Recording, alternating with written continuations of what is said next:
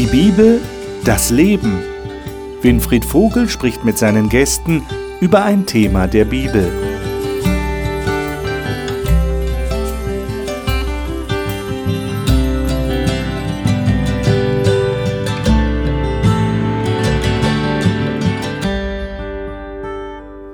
Es ging nicht um die Wandfarbe. Es ging auch nicht um die Frage, ob Fliesen oder Teppichboden im Kirchengebäude. Es ging noch nicht mal um die Frage, ob in der Gemeinde jemand gemaßregelt werden sollte oder nicht. Es ging auch nicht um die Frage, ob diese oder jene Lieder im Gottesdienst gesungen werden sollten, sondern es ging buchstäblich um eine Seligkeitsfrage. Es ging um ewiges Leben oder nicht. Und das ist schon eine sehr entscheidende Frage, würde ich sagen. Herzlich willkommen zu Die Bibel das Leben der Gesprächsrunde hier im Studio des Hope Channel. Die Frage, die in der Kirche, in der frühen Kirche entstand, war eine große Frage. Und wir wollen heute darüber diskutieren, anhand von Apostelgeschichte 15, wie die damalige Kirche, wie die damaligen Leute damit umgegangen sind. Sie haben sich gestritten, wirklich. Und die Bibel sagt, sie haben sich heftig gestritten. Wie ist dieser Streit ausgegangen? Wie haben Sie eine Lösung gefunden? Wie haben Sie sich versöhnt? Das sind eigentlich ganz brennende Fragen. Darüber möchte ich mit den Gästen hier im Studio reden und dies sind heute meine Gäste.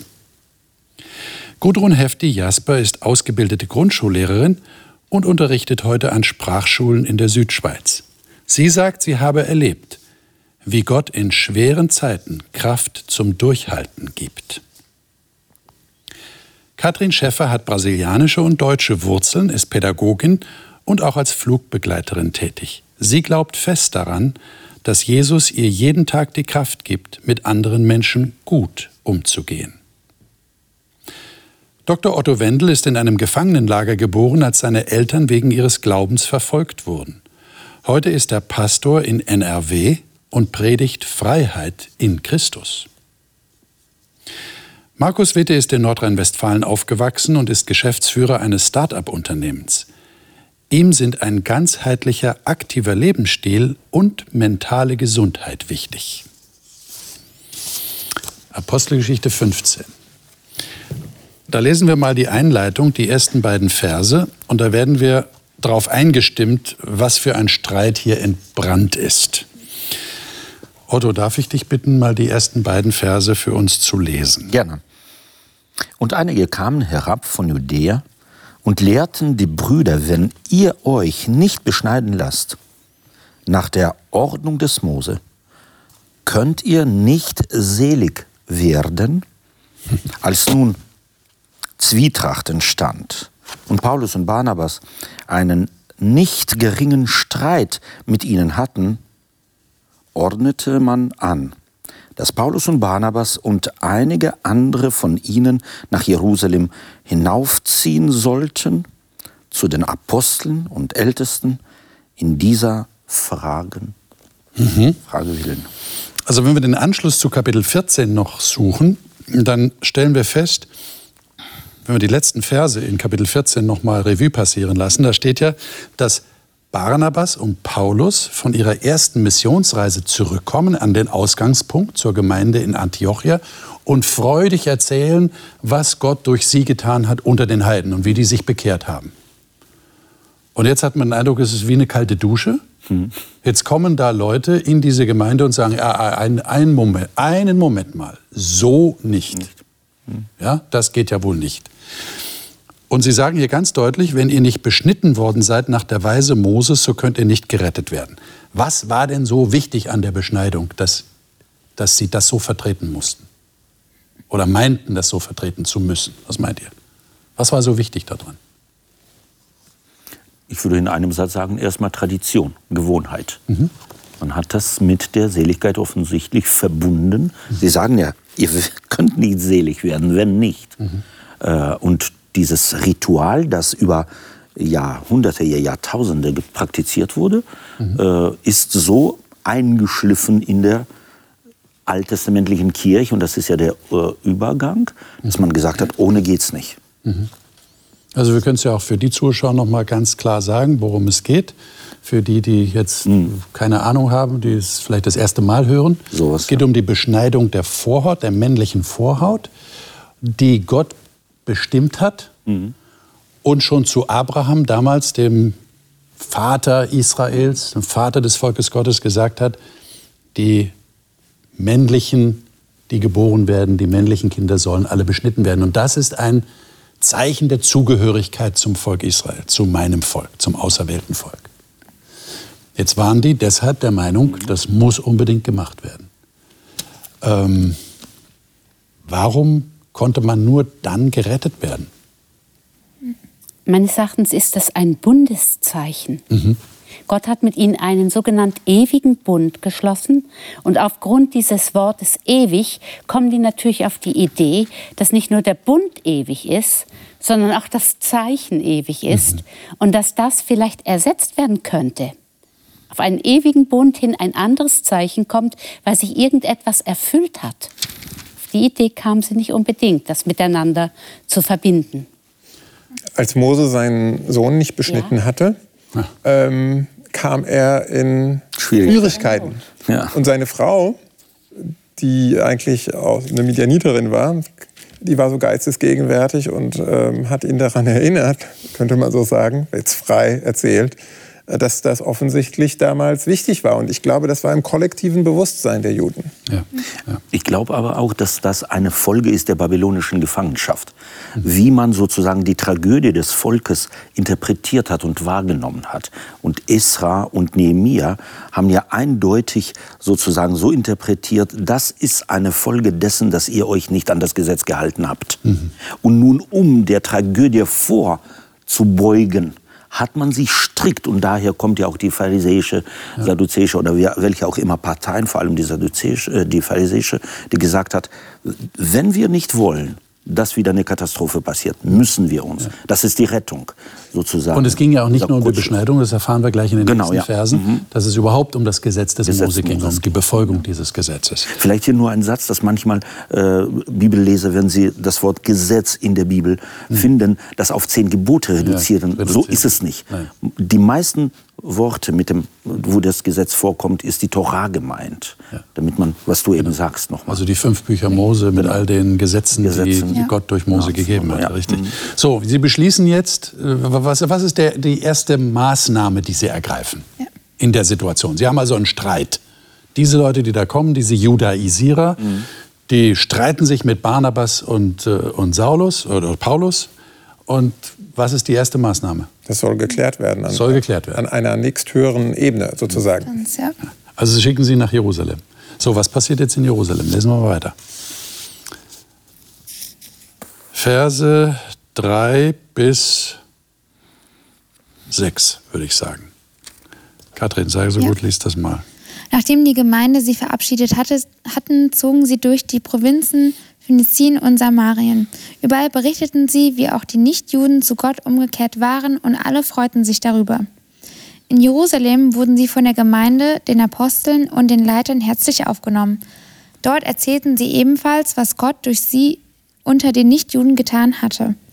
Aber auch hier verlangten einige der Gläubigen, die früher zu den Pharisäern gehört hatten, man muss die Nichtjuden beschneiden und von ihnen verlangen, dass sie das Gesetz des Mose befolgen. Also hier haben wir das wieder, ja? Mhm. Das Gesetz des Mose.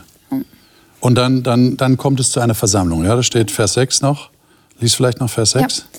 Daraufhin setzten sich die Apostel und die Leiter zusammen, um diese Frage zu klären. Genau. Also die haben sich zusammengesetzt, haben gesagt, wir müssen die Frage klären.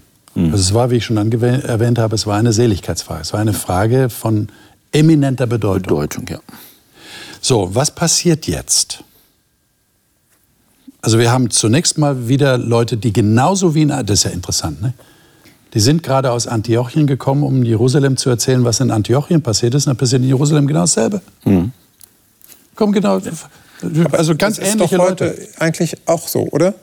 Also Erklär's. Wenn wir mal in Kirchengemeinden, gibt es ja auch manchmal Konflikte, auch heute noch. Es ist ja nicht so, dass es heute mhm. ähm, sich immer alle in allen Fragen einig wären. Mhm. Und das zieht sich ja auch eigentlich wie eine Linie durch.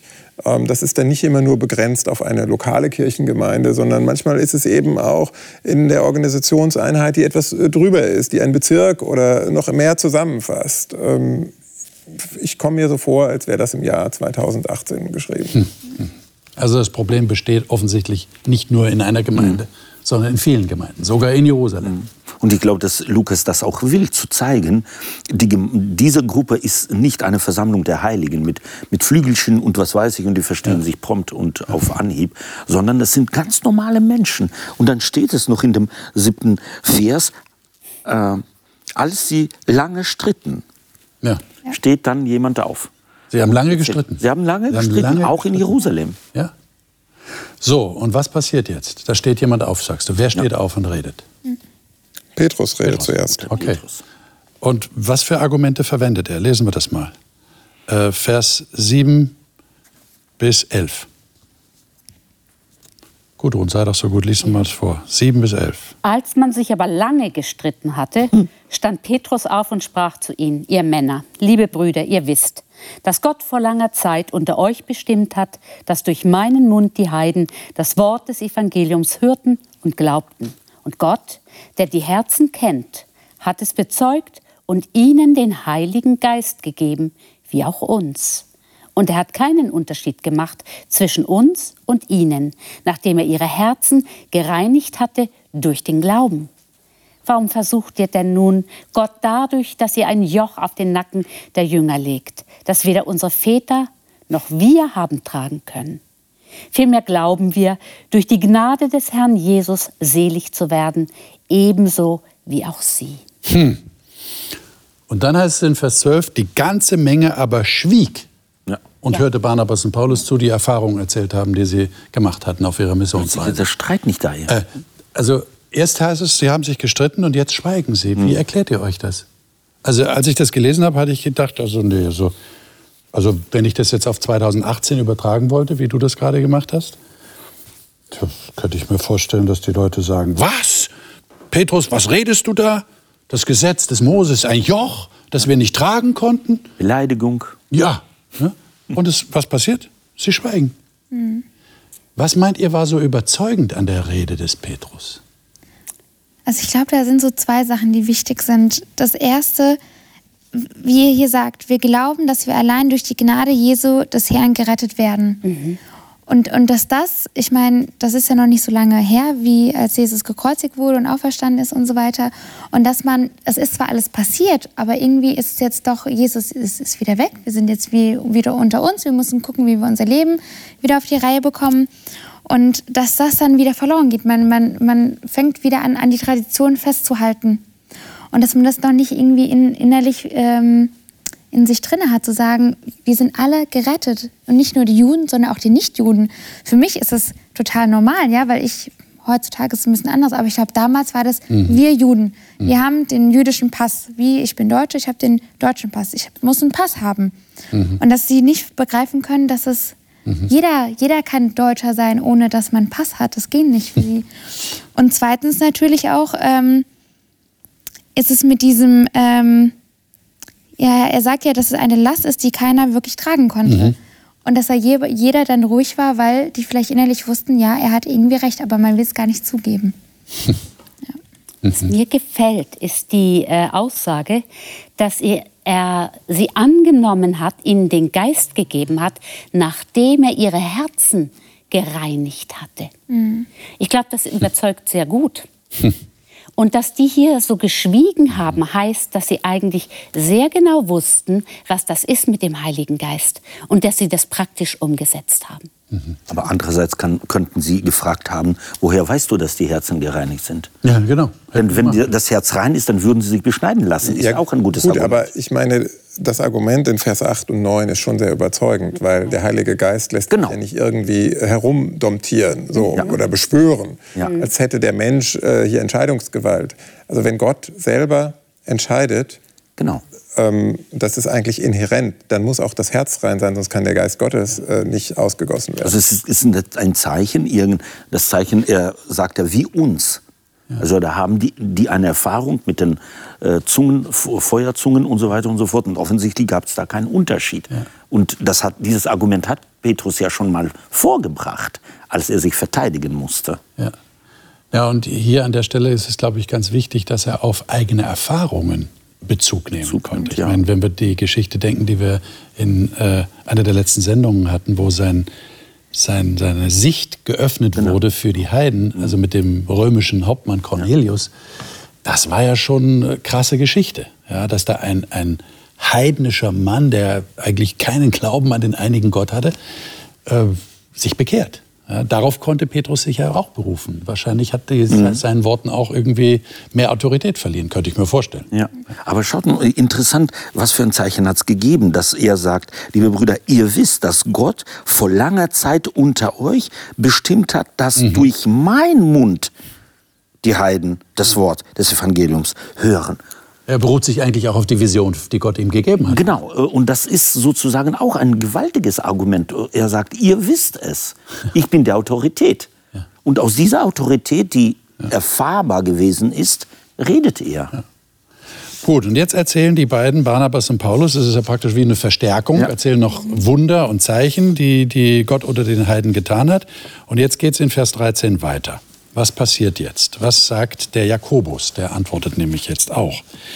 Ähm, Markus, sei doch so gut und lies mal diese Verse vor. Bis Vers 21. Nachdem sie aber zu reden aufgehört hatten, ergriff Jakobus das Wort und sagte, ihr Männer und Brüder, hört mir zu. Simon hat erzählt, wie Gott, zuer, wie Gott zuerst sein Augenmerk darauf richtete, aus den Heiden ein Volk für seinen Namen aus den Heiden ein Volk für seinen Namen anzunehmen. Und damit stimmen die Worte der Propheten überein, wie geschrieben steht, nach diesem will ich zurückkehren und die zerfallene Hütte Davids wieder aufbauen. Und ihre Trümmer will ich wieder aufbauen und sie wieder aufrichten, damit die übrig gebliebenen den Menschen, der Menschen den Herrn suchen und alle Heiden, über die mein Name ausgerufen worden ist, spricht der Herr, der all dies tut. Gott sind all seine Werke von Ewigkeit her bekannt. Darum urteile ich, dass man denjenigen aus den Heiden, die sich zu Gott bekehren, keine Lasten auflegen, auferlegen soll, sondern ihnen nur schreiben soll, sich von der Verunreinigung durch die Götzen, von der Unzucht, vom Erstickten und vom Blut zu enthalten. Denn Mose hat von alten Zeiten her in jeder Stadt solche, die ihn verkündigen, da er in den Synagogen an jedem Sabbat vorgelesen wird. Mhm. Was ist jetzt das Argument des Jakobus? Also der untermauert das jetzt mit mhm. der Schrift. Okay. Petrus mit der Erfahrung, mhm. ja. Jakobus mit der Schrift. Ja. Mhm. Das ist interessant. Mhm. Und alles schweigt. Und alles schweigt. Ja. Alles schweigt, das ist interessant. Und äh, es fällt auf, dass da tatsächlich so Autoritäten vorhanden waren. Wir fragen ja äh, sehr oft, wie geht es bei uns? Bei uns hat man ja heute kaum Autoritäten. Und damals ging es. Petrus ist eine Autorität, Jakobus ist eine Autorität, die Schrift ist Autorität. Und wenn man das, was man erfahren hat, von der Bibel her sozusagen, sage ich mal so salopp, äh, geprüft hat und die Propheten besagen so etwas, was, sie, äh, was passiert ist. Dann sagen sie, was können wir dagegen tun?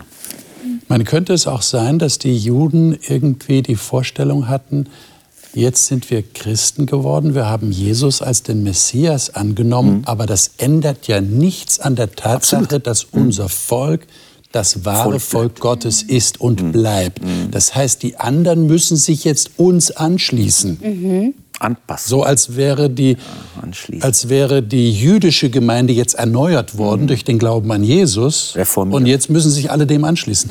Aber das ist ja nicht der Fall, mhm. sondern es ist ja was ganz Neues entstanden.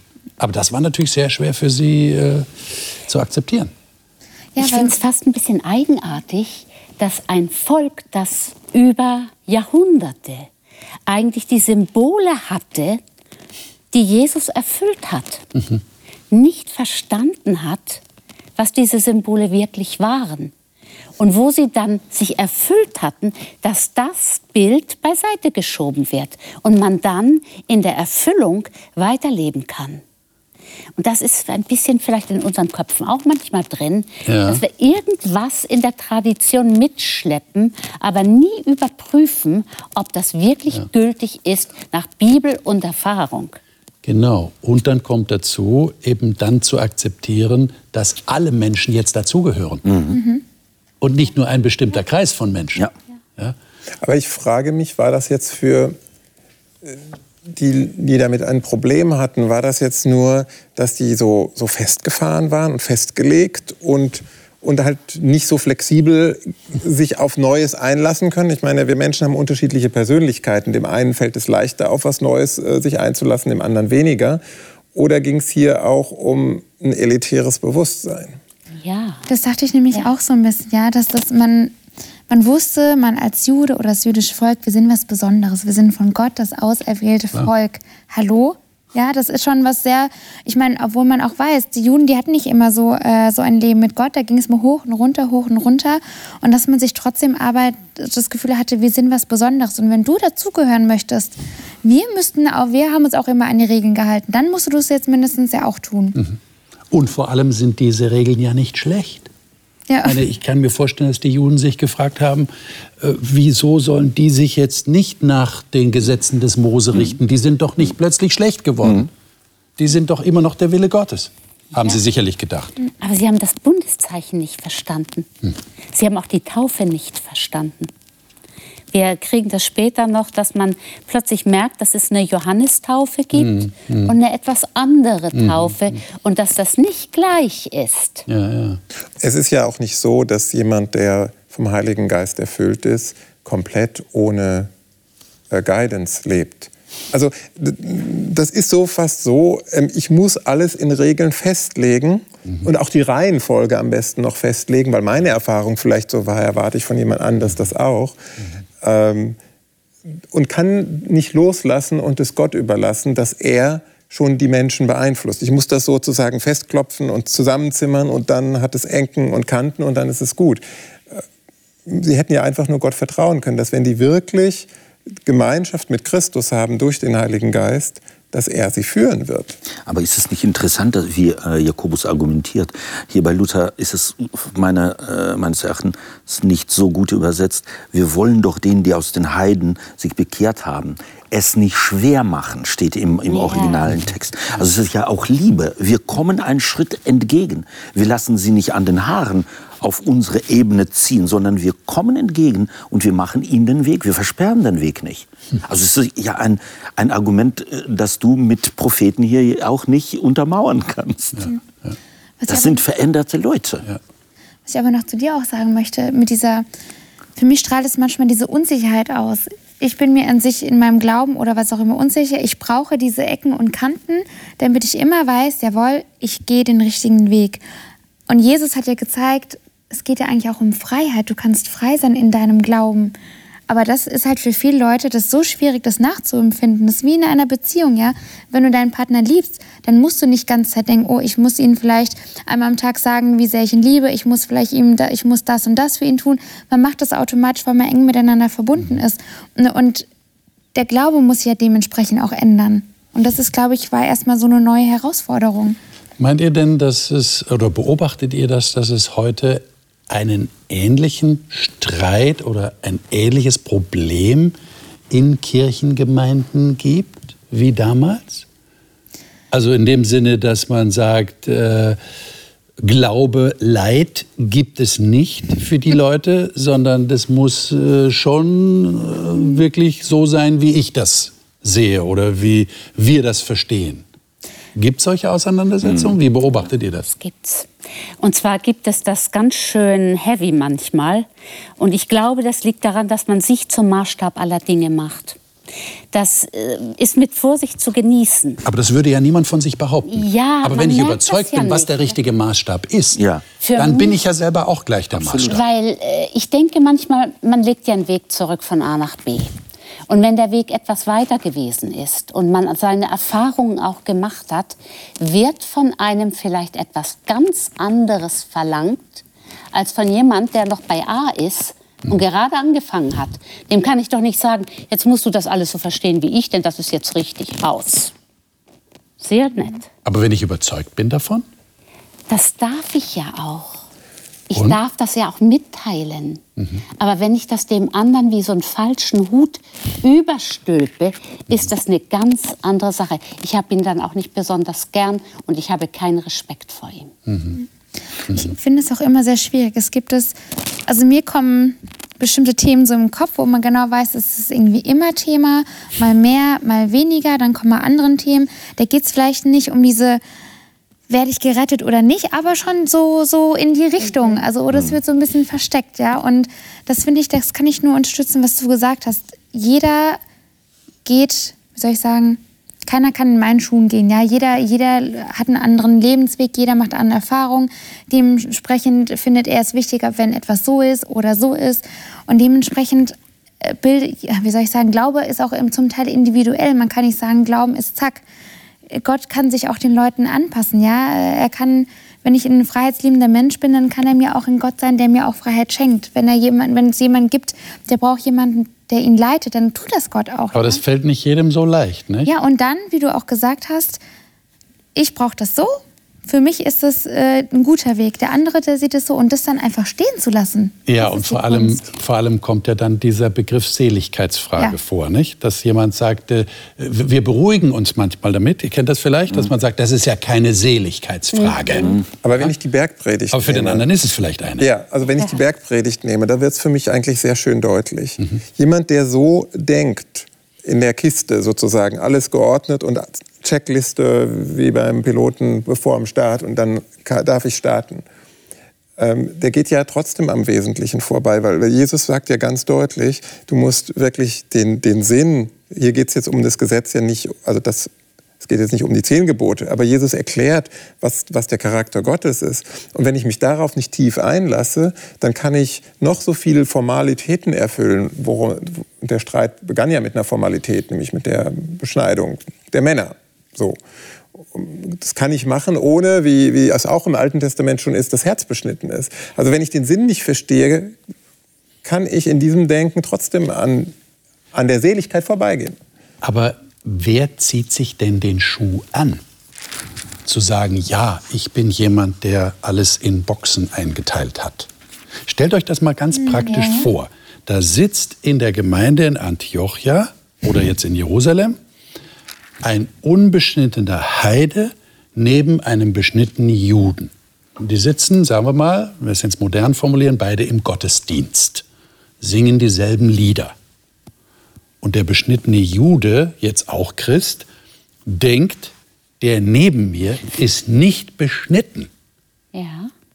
Äh, der ist, das, das geht nicht. Ich meine, der muss noch Versteht ihr? Aber schau mal. Was machen wir da? Ja, äh, und ich glaube, da zeigt Lukas wieder, das, was du gerade beschrieben hast, ist ja eine un unüberwindbare Barriere. Ja. Sowas kann man nicht aus dem Kopf rausnehmen, nee. sagen. Und damit zeigt ja Lukas wieder, es ist ein Wunder passiert. Da diskutieren sie zwar, aber nicht Jahre, nicht Jahrzehnte, sondern irgendwie, was weiß ich, paar Tage vielleicht. Und dann kommen sie zu diesem, zu diesem Ergebnis. Das ist ein Wunder. Ja. Das, was du beschreibst, ist ja heutzutage, meinetwegen in Deutschland, gang und gäbe, wo man in der Gemeinde fragt, darf man diese Lieder singen oder die? Und die, die diese Lieder glauben, singen zu äh, dürfen oder nicht zu singen, die können auch nicht miteinander. Das ist ein Problem des Kopfes. Und da müsste man einander auch tatsächlich wahrnehmen. Oder wenn man daran denkt, wie oft man gestritten hat, ob Gemeinschaftskelch oder Einzelkelch. Der andere kann es nicht. Hm. Und das müssten wir vielleicht, und äh, Paulus bringt ja auch dieses Argument, ihr Starken, tragt mal die Bürde der Schwachen. Und wenn ich über jemanden denke, er ist schwach, dann bin ich gefordert. Aber es kann doch tatsächlich passieren. Das stellen wir uns mal ganz praktisch vor. Mhm. Jetzt sitzen die beiden dann nebeneinander, ja. wie ich es mhm. beschrieben habe. Ja. Und jetzt kommt einer und sagt, ihr beiden, ähm, also du Judenchrist, beruhige dich jetzt. Mhm. Ja? Du kannst ganz ruhig sein, dein Bruder, der nicht beschnitten ist, genauso erlöst wie du. Und der, der sagt, das kriege ich aber nicht auf die Reihe. Dann könnte es doch sein, dass ein anderer daherkommt und sagt, naja, also wenn ihr nicht miteinander könnt, ja, weil der ja. Heidenchrist sagt dann zu dem Judenchrist, also was du mir da auferlegen willst, ist zu viel. Ja. Kann ich nicht akzeptieren. Ja. Dass man dann den Weisen Rat gibt, dann müsst ihr euch halt trennen. Ja. Mhm. Warum nicht? Dann gehst du halt in die Gemeinde und du in die Gemeinde. Absolut. Aber das, das ist ja nicht die Lösung, die sie damals hatten, oder? Nein. Aber, aber es gibt doch auch, ich, ich denke gerade mal an was ganz Praktisches. Wir hatten einen sogenannten Reformationstag, als ich junge Lehrerin war in Deutschland. Und ich hatte damals eine siebte Klasse. Und dann sagte mir der Rektor, du musst die siebte Klasse nicht, weil wir nun ausnahmsweise mal am Samstag, wir waren eine Fünftagesschule, in die Kirche gehen. Du musst nicht kommen, denn du gehörst ja zu einer anderen Kirche. Ich gesagt, hallo. Dieser Martin Luther ist auch unser Reformator. Da kann aber gar nichts schiefgehen, wenn ich die Kinder dazu bringe, sich mal Gedanken über Martin Luther zu machen. Das ist eine ganz wesentliche Figur in der Kirchengeschichte. Aber das, Wieso kommst du? Ja. So, äh, mhm. Schluck. Ja, es ist wesentlich zu unterscheiden, verrate ich Jesus mit irgendetwas oder mache ich bei etwas mit, das ich absolut mittragen kann? Aber dein Beispiel ist ein bisschen anders als äh, Winfried, hm. habe ich das Gefühl, geschildert hast. Ja. Äh, denn die Sache ist ja die, mal zu, äh, als Jude zu den Heiden zu gehen, ist eine Geschichte. Oder der Heide kommt mal äh, zu mhm. den Juden, ist eine andere Geschichte. Aber die, dass die gemeinsam anbeten. Genau. Und ich glaube, das haben sie ja auch vorher, haben wir sozusagen gelesen, wie Paulus einfach weggeschickt wird. Mhm. Oder Paulus trennt sich von Markus. Einfach trennen. Und ich glaube, das ist die Lösung. Nicht einander sozusagen. Aber hier war es nicht die Lösung. Welche Lösung haben Sie denn gefunden? Darüber aber, sollten wir unbedingt reden. Genau. Aber ich glaube, wenn wir den Galaterbrief und den Römerbrief okay. lesen, dann sehen wir, dass diese Auseinandersetzung über, über Jahre gehen wird. Und mhm. letztendlich die Heidenchristen eine ja. Richtung äh, haben und die Juden nach dem nach der Zerstörung Jerusalems ja. wahrscheinlich ja. assimilieren bzw. sich. Ja. Ja, also ich glaube, ich bin nicht ganz verstanden worden, weil für mich auch das ja eine gemeinsame Anbetung war. Mhm. Wenn ich also in eine lutherische Kirche gehe und gemeinsam aus reinem Herzen anbete, mhm. ohne zu denken, ach, die sollten ja erst mal was lernen und mal also so ein bisschen äh, mehr Informationen sammeln, ja, sondern empfinde, dass den Menschen, die Jesus lieb hat, mhm mhm. genauso wie ich. Sie sind auf einer etwas anderen Ebene angesiedelt. Das ist egal, das hat mich nicht zu interessieren, mhm. denn ich bin es nicht, der die Leute selig spricht. Mhm. Und du hast, du hast gefragt, was machen Sie? Was ja. haben Sie ja. gemacht? Genau. Die Starken sagen, wir gehen den Schwachen entgegen. Wir reduzieren. Solange man nicht genau verrät, dieses ne? Problem, das ist, das ist für meinen Begriff da auch die, das Prinzip, dass Paulus dann weiterhin ja. auch predigen wird, 1. Korinther 10, äh, Kapitel 10 am Ende, gibt keinen Anstoß, den nicht und den nicht und den nicht und den nicht. Ich frage mich, was ist das für eine Herausforderung? Ja, ich würde mir in der ganzen Diskussion, ähm, jetzt nicht hier in unserer Runde, sondern ja. in den Kirchengemeinden, ja, ja. Äh, wünschen, dass wir uns alle mehr zurücknehmen. Mhm. Ähm, es wurde ja hier den Judenchristen auch nicht abgesprochen, dass sie gemäß ihrer Überzeugung weiterleben. Es wurde ihnen ja nichts weggenommen. Mhm. Es wurde ihnen nur nahegelegt, sie können nicht zwanghaft erwarten, dass der andere es exakt so mhm. machen muss, wie sie selber ähm, der ja. Überzeugung waren. Und sie sollen darauf vertrauen, dass der Heilige Geist sie führt. Und du hast gerade Römer angesprochen. Also das Leben im Geist, mhm. Römer 8, äh, ist doch sehr klar dass der Geist, wenn ich mich dem ausliefere, mich äh, genau auf die richtige Spur führen. Das scheint ja so ein Schlüssel zu sein. Ich mhm. meine, lesen wir mal weiter. Das scheint auch der Schlüssel hier zu sein. Ja. ja? Äh, in äh, Abvers 22. Dann schien es den Aposteln und den Ältesten samt der ganzen Gemeinde gut, Männer aus ihrer Mitte zu erwählen, sie mit Paulus und Barnabas nach Antiochia zu senden. Dann werden die genannt, Judas und Silas, führende Männer unter den Brüdern. Später werden sie noch als Propheten bezeichnet. Und dann schreiben sie etwas. Lesen wir mal, was sie geschrieben haben. Das ist ab Vers 23. Äh, Otto, sei doch so gut, lies das mal, diesen Brief. Ab Vers 23. Und sie haben ein Schreiben in ihrer Hand, also lautend. Wir, die Apostel und Ältesten, eure Brüder, wünschen Heil den Brüdern aus den Heiden in Antiochia und Syrien und Zilizien, weil wir gehört haben, dass einige von den unseren denen wir doch nicht befohlen haben, euch mit Lehren äh, irre äh, gemacht und eure Seelen verwirrt haben, so haben wir einmütig versammelt beschlossen, Männer auszuwählen und zu euch zu senden mit unseren geliebten Brüdern Barnabas und Paulus, Männer, die ihr Leben eingesetzt haben für den Namen unseres Herrn Jesus Christus. So haben wir Judas und Silas gesandt, die euch mündlich dasselbe mitteilen werden. Denn es gefällt dem Heiligen Geist und uns, euch weiter keine Last aufzuerlegen, als nur diese notwendige Dinge, dass ihr euch enthaltet von Götzenopfer und von Blut und von Erstickten und von Unzucht. Wenn ihr euch davor bewahrt, tut ihr Recht, lebt wohl. Hm. Äh, was ist die Begründung, die Sie hier finden? Es gefällt dem Heiligen Geist. Hm. Wie haben Sie das gewusst? Also das kommt ja immer wieder die Frage. Ja? Ich, ich merke, die stellen wir immer wieder mhm. mit einigem Erstaunen. Mhm. Wie haben Sie gewusst, so gewusst, dass Sie so sicher schreiben können, äh, es, wie, wie heißt bei Luther, es gefällt dem Heiligen Geist und, und uns, und so ähnlich. Uns. Ja? ja. Äh, wie, wie komme ich an den Punkt, dass ich das behaupten kann? Also offensichtlich muss es eine wirklich geisterfüllte Versammlung gewesen sein. Er steht auch einstimmig da. Habt ihr das gelesen? Wo, wo, die, wo, jeder sein, sein eigenes Ding und sein Ego zurückgenommen hat und sich wirklich gedemütigt hat. Ja.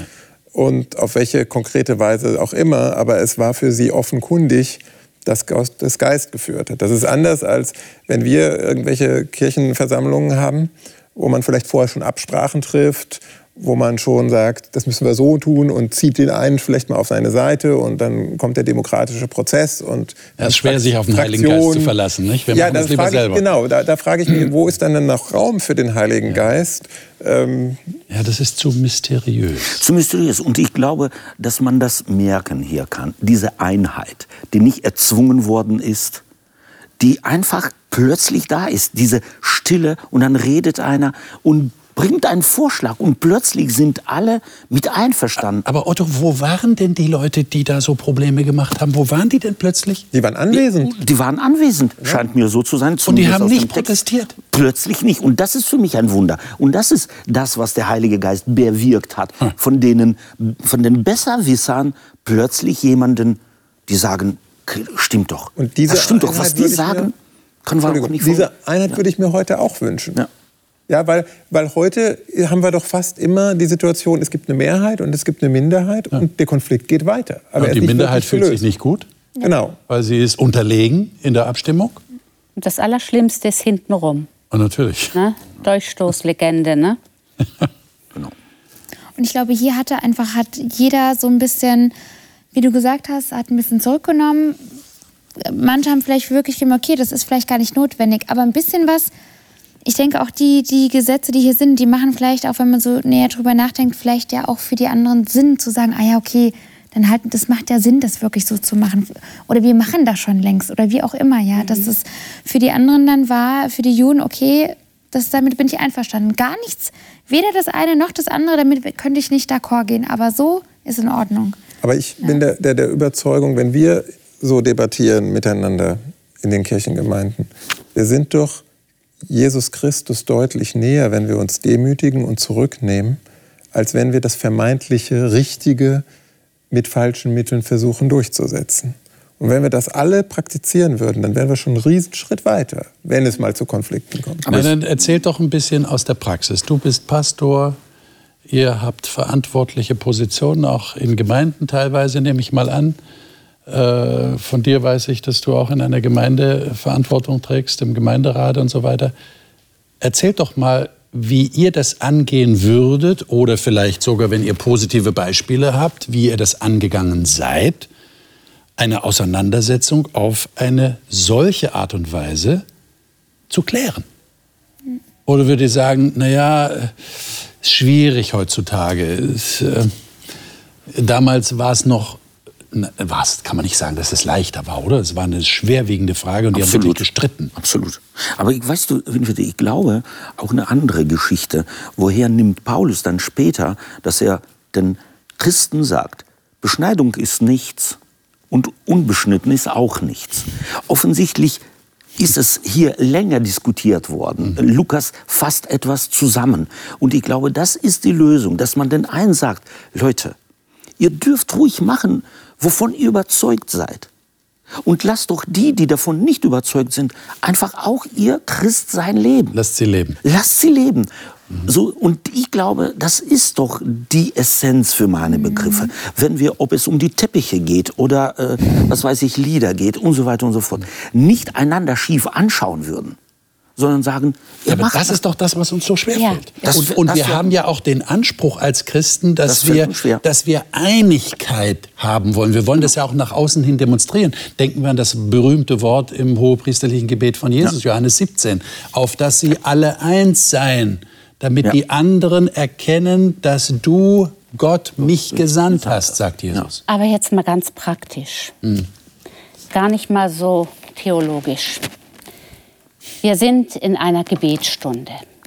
Wir sind aus verschiedenen Völkern zusammen. Jeder hat so ein bisschen eine andere Auffassung. Und ich nehme meine Bibel und tue die so richtig schön auf die Erde. So. Aus Mittelamerika. Du sündigst. Ich, was habe ich gemacht? Du darfst die Bibel doch nicht auf den Boden tun. Also ich habe wirklich dumm aus der Wäsche geguckt und habe gesagt, ja, was ist denn das jetzt? Habe ich gesagt, aber das geht hier bei uns. Das ist ihr egal. Ich habe Gott beleidigt und soll mal in mich gehen und mal nachforschen, wie ich dieses Buch demnächst behandle.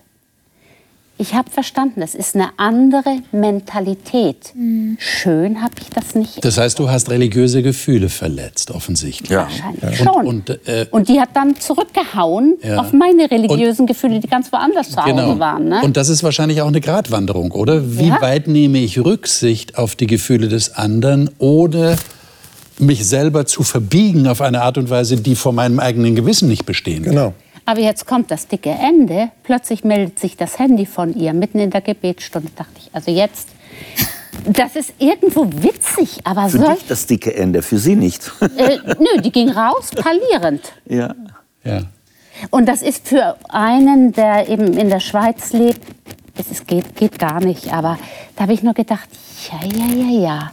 Denk mal drüber nach. Innerlich habe ich mich geärgert. Ja und habe mit meinem Pastor noch darüber gesprochen, der auch aus Südamerika kam. Ja. Habe gesagt, sag mal, was ist jetzt das? Erklär's mir.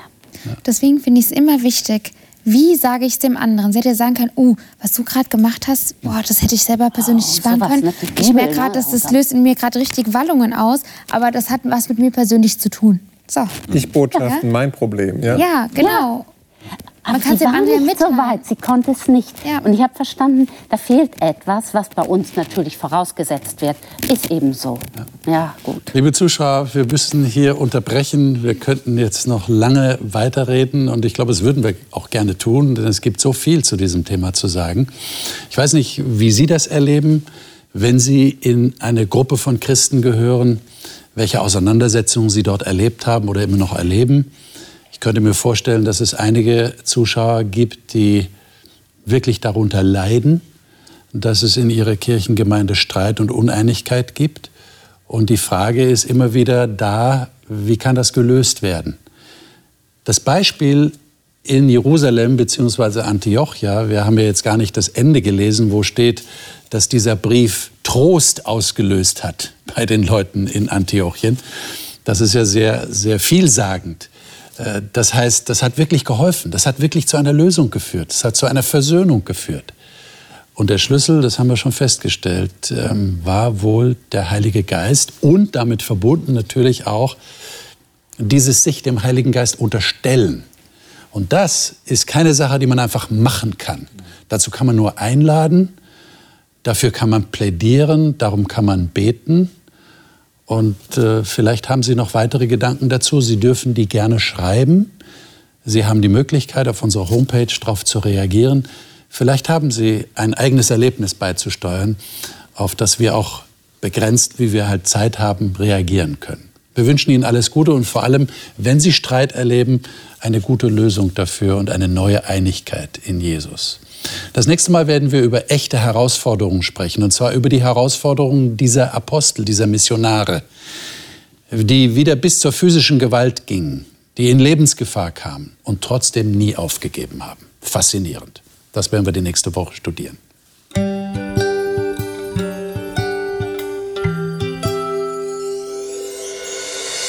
Sie hörten auf Hochchannel Radio die Bibel, das Leben mit Winfried Vogel und seiner Gesprächsrunde.